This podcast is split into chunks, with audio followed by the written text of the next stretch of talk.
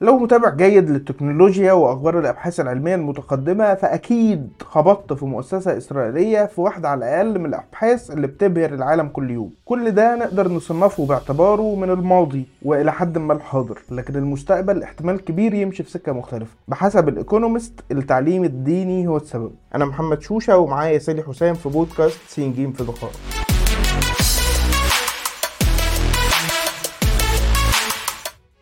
ساري إحنا دايما بنسمع إن التعليم في إسرائيل متقدم جدا.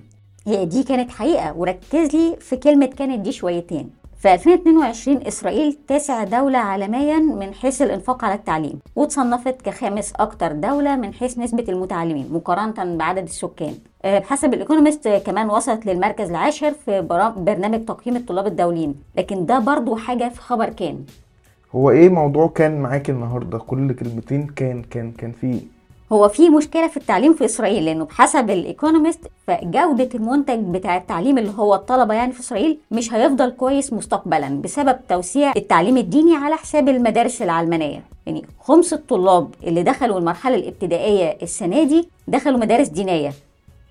إيه؟ لا بس ما تجادلش الأول واسمع بس. التعليم الديني في إسرائيل ما بيعلمش يعني ما بيعلمش مناهج زي الحساب والإنجليزي إلا بمستوى الأساسي. يعني يا دوب العيل من دول يعرف يفك الخط باعتبار إن دي مناهج علمانية يعني. آه يعني هو إيه؟ علم لا ينفع وجهل لا يضر يعني. وبعدين لما الطالب يبقى عنده 12 سنة مش بيدرس مناهج غير مناهج دينية بس.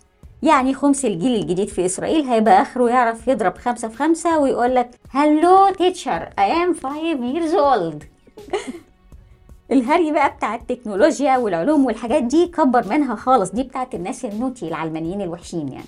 طيب ما برضو هقدر أقول لك إن ده مجتمع فيه كده وفيه كده يعني في أب هيختار إن هو يعلم ولاده تعليم كويس وفي واحد تاني هيوديهم تعليم الديني.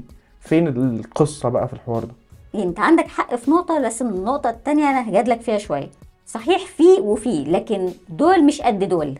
يعني عندك حق في نقطة لكن النقطة التانية هجادلك فيها شوية. آه، الحريديم واللي هم اليهود المتشددين المتدينين بيخلفوا كتير. كل ست بتخلف لها ست سبع عيال بالميت.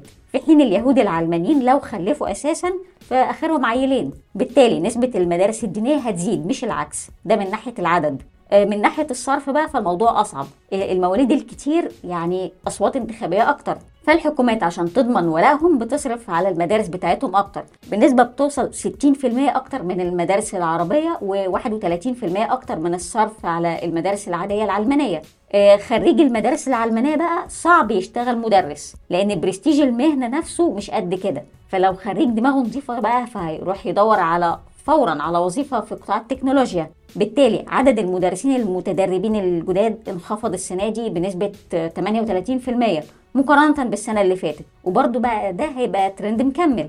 الايكونومست بتقول إن النتائج بتظهر كمان في تراجع مستوى التعليم في إسرائيل عموما.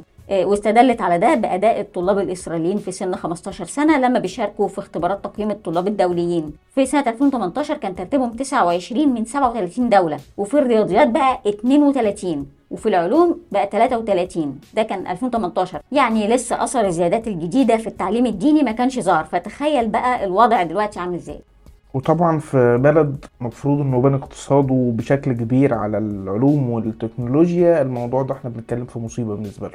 ده حقيقي. المراقبين بيقولوا إن التعليم الديني ونتائجه هتأثر سلبا على سوق العمل والاقتصاد الإسرائيلي عموما.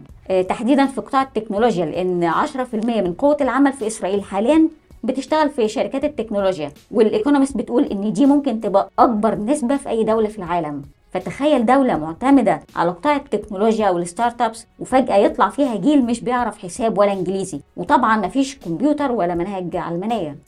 ولا أي حاجة خالص. ولا أي حاجة. وطبعا ده كان أثر التعليم الديني في في إسرائيل. يعني كده بتنتهي حلقتنا. كان معاكم محمد شوشة وسالي حسين في بودكاست سين في دقائق. استنونا الحلقة الجاية من بودكاست سين جيم في دقائق.